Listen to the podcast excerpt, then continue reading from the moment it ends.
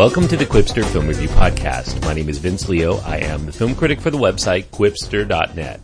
You can find all of my written work there at that website stemming all the way back to 1996. Qwipster.net. That's Q-W-I-P-S-T-E-R dot net. Today I'm going to be looking at the remake, reboot, reimagining, I don't know what you want to call it, but it's Ghostbusters. It's a comedy film. There are some horror elements here, but I wouldn't say this is a particularly scary movie at all. It's a PG-13 rated because of supernatural action and some crude humor. It runs an hour and 57 minutes.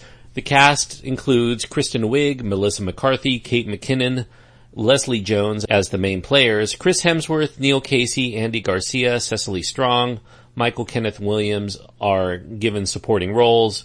There are a few cameos in this film, but I won't really discuss too many of them within the course of this review or how they fit into the film overall because that is one of this fan service film's main delights. Paul Feig is the director. He also contributes to the screenplay along with Katie Dippold.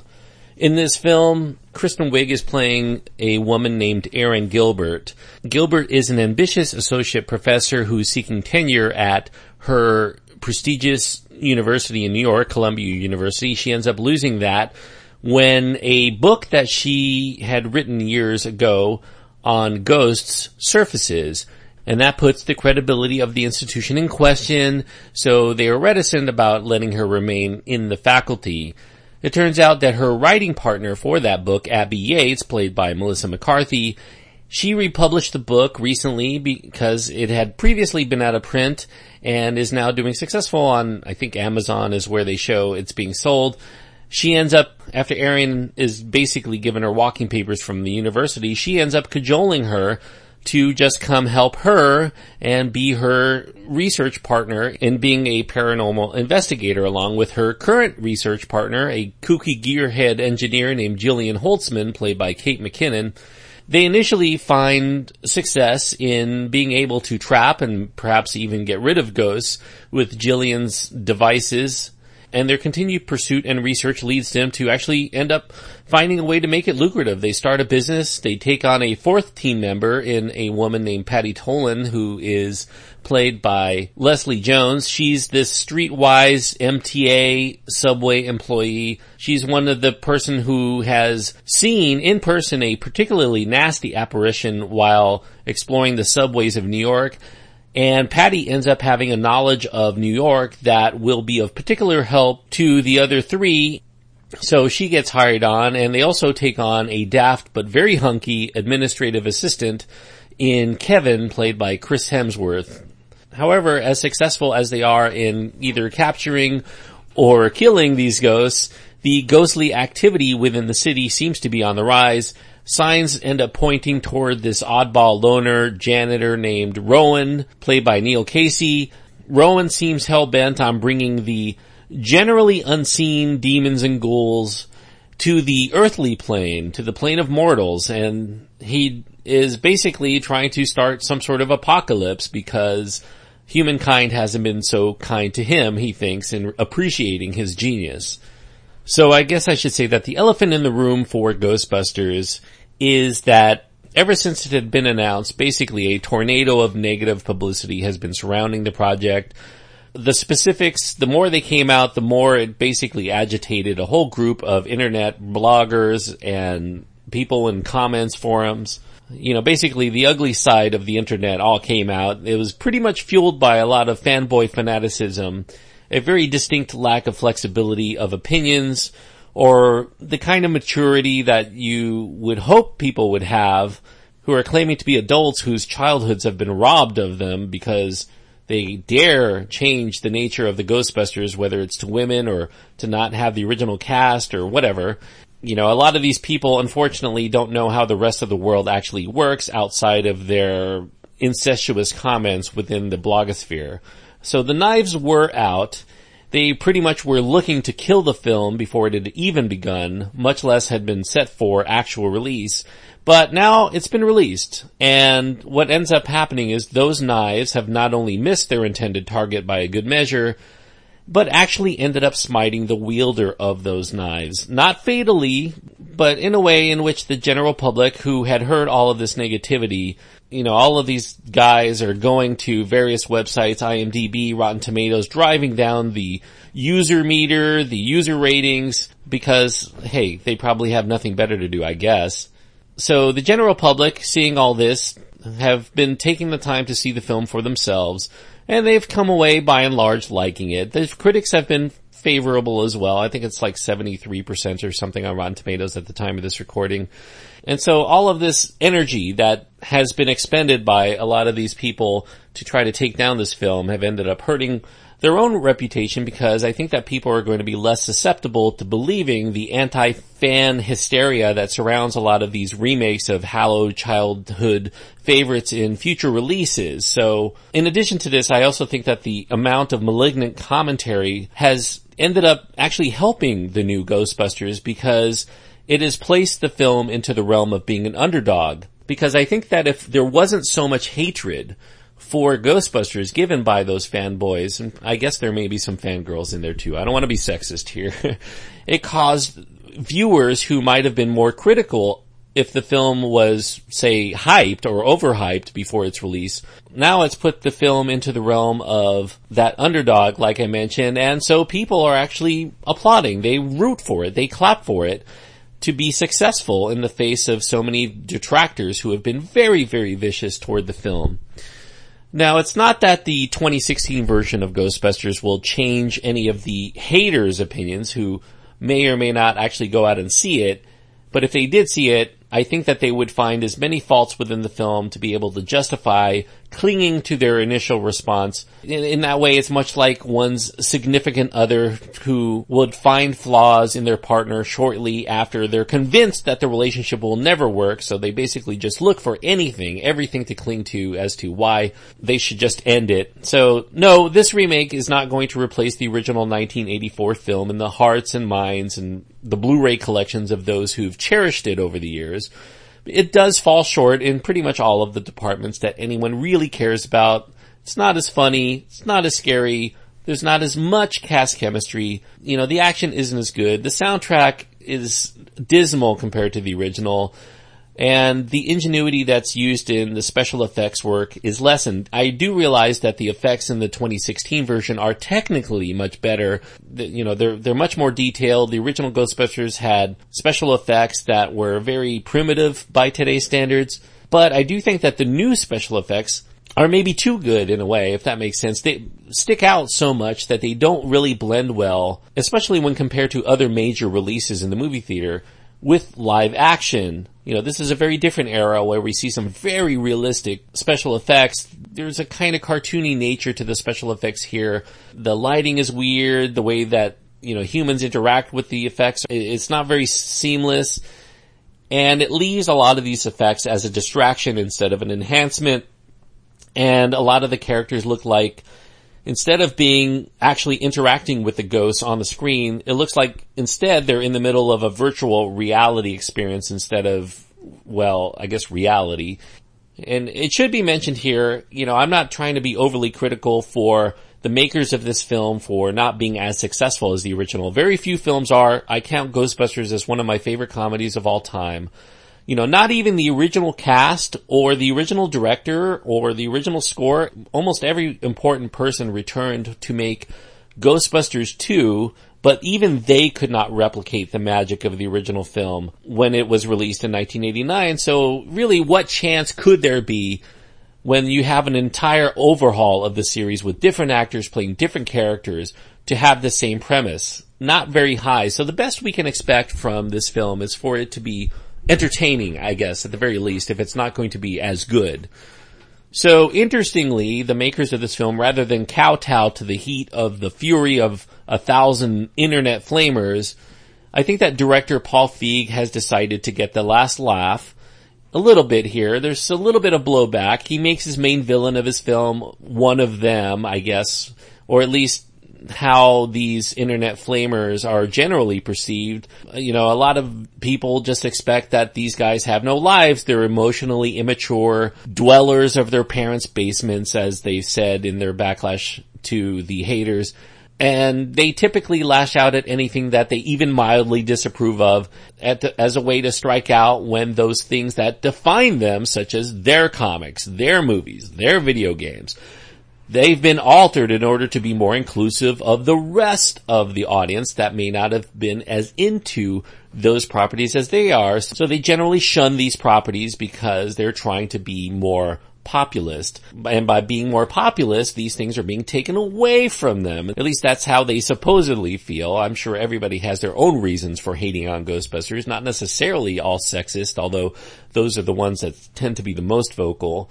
Luckily, most of the people on the internet only lash out in words, whereas the person in this film tends to take matters into his own hands, which makes him far more disturbing, I think.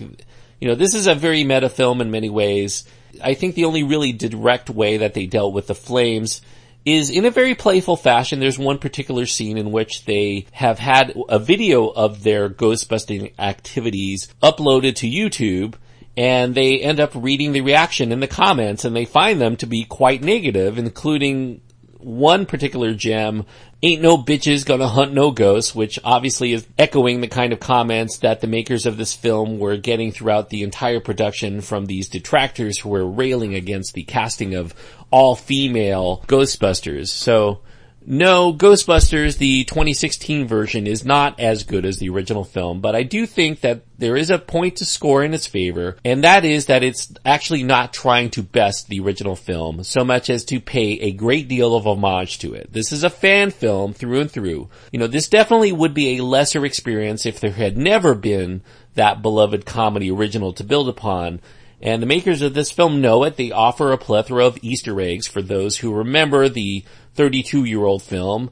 There's a lot of choice cameo appearances from the original cast, including some familiar ghost characters that you've come to know and love from the original film. There's a few familiar locales here too.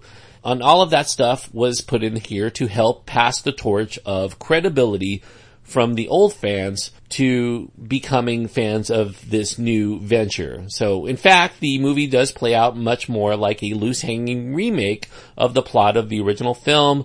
I do think that this one has more modern, improvisational, comedic sensibilities. It's a very different vibe that you get from the film because the world that they've inhabited is a wholly comic creation. If you think about the 1984 film, we had comical characters who were in the so-called real world Whereas this one, it seems like the entire world is kind of in a comedy, if that makes sense to you.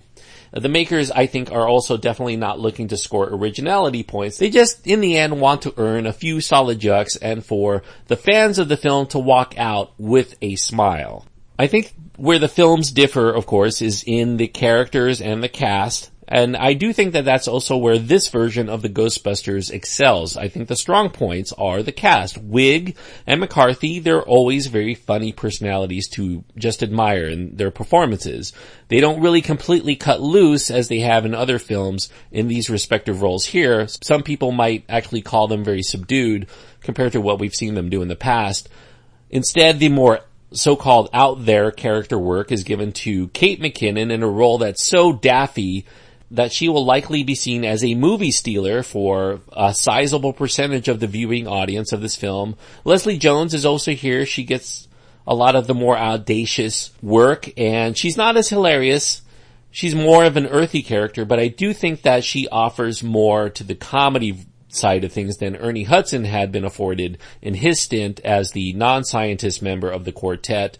Winston, of course, from the first two original movies, also, I think the use of Chris Hemsworth, who has really come into his own in recent years as a pretty great self-deprecating comedic character actor in some of his more recent movies, he's also one of the film's greatest highlights. He plays this extremely dumb but also extremely lovable hunk that Kristen Wiig's Erin character can't get close enough to.